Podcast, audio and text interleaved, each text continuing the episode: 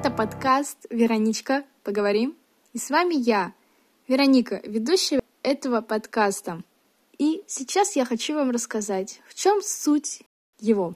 Я подумала, что нам всем порой нравится слушать чужие истории, мысли, мечты и переживания.